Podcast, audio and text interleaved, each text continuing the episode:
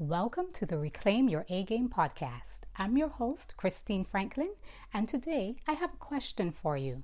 Do you feel like you're free to enjoy life the way you want? Do you feel free to be yourself at all times in all situations? If you're thinking, not always, you're definitely not alone. I have to check myself on this regularly, and based on psychological findings, this type of full-fledged freedom doesn't come naturally to most of us. Since I've always placed a high premium on the need to express myself and live my life on my own terms, I discovered that there are three fundamental steps anyone can take to avoid feeling trapped in a life or in situations that don't fit with who we really are. Sit tight. I'll share those three steps with you in just a few minutes. But first, let me address a question some of you may have. Is freedom really that important, or is this some unattainable self-help notion? Well, you tell me.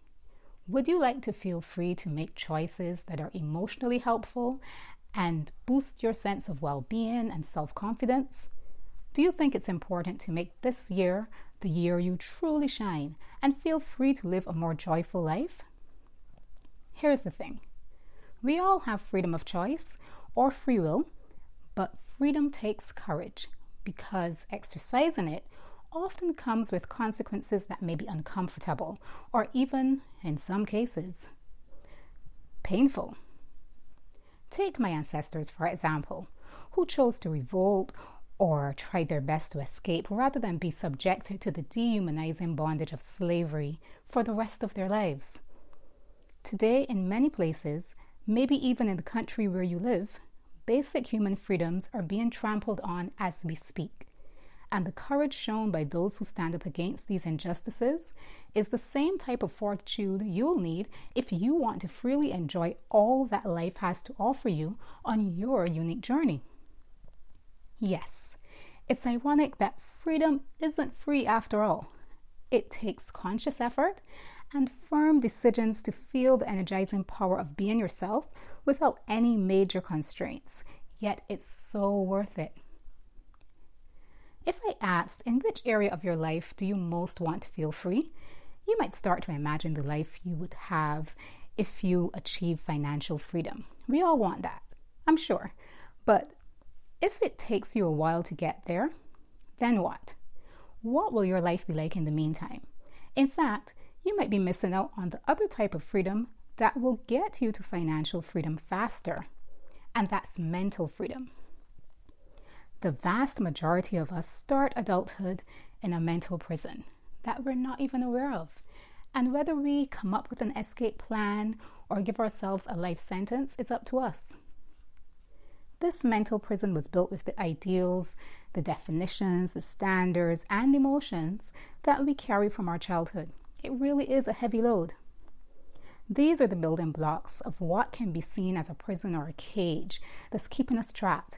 It separates us from the person we were meant to be. When I thought about this concept and looked at certain aspects of my life many years ago, I realized that I was living like a caged tiger. Like I was pacing in my cage, waiting to be called onto a circus stage to perform before returning to my cage and starting the whole cycle all over again. And you know what? Even when I had a supposedly secure managerial job, well, we all know by now, job security is a myth. Even in that job, which I loved for the most part, the job or the money isn't what brought true happiness. You know what does? Mental and emotional freedom. Now, I'm not suggesting that you throw all caution and all your inhibitions to the wind without considering the very real consequences. Don't tell your boss to stuff it where the sun doesn't shine and walk out without a clear income-generating plan to feed yourself or your children if you have them. Or don't blurt out your thoughts in hurtful ways to those you care about or anyone for that matter. You don't want to put that negative energy out there, which will circle right back to you. And when we anticipate what others may say or think about us, you need to decide whether this will hold you back or not. The weight you give it may vary from situation to situation and will determine how you respond inwardly, maybe even outwardly. For example, do you get defensive in the face of criticism?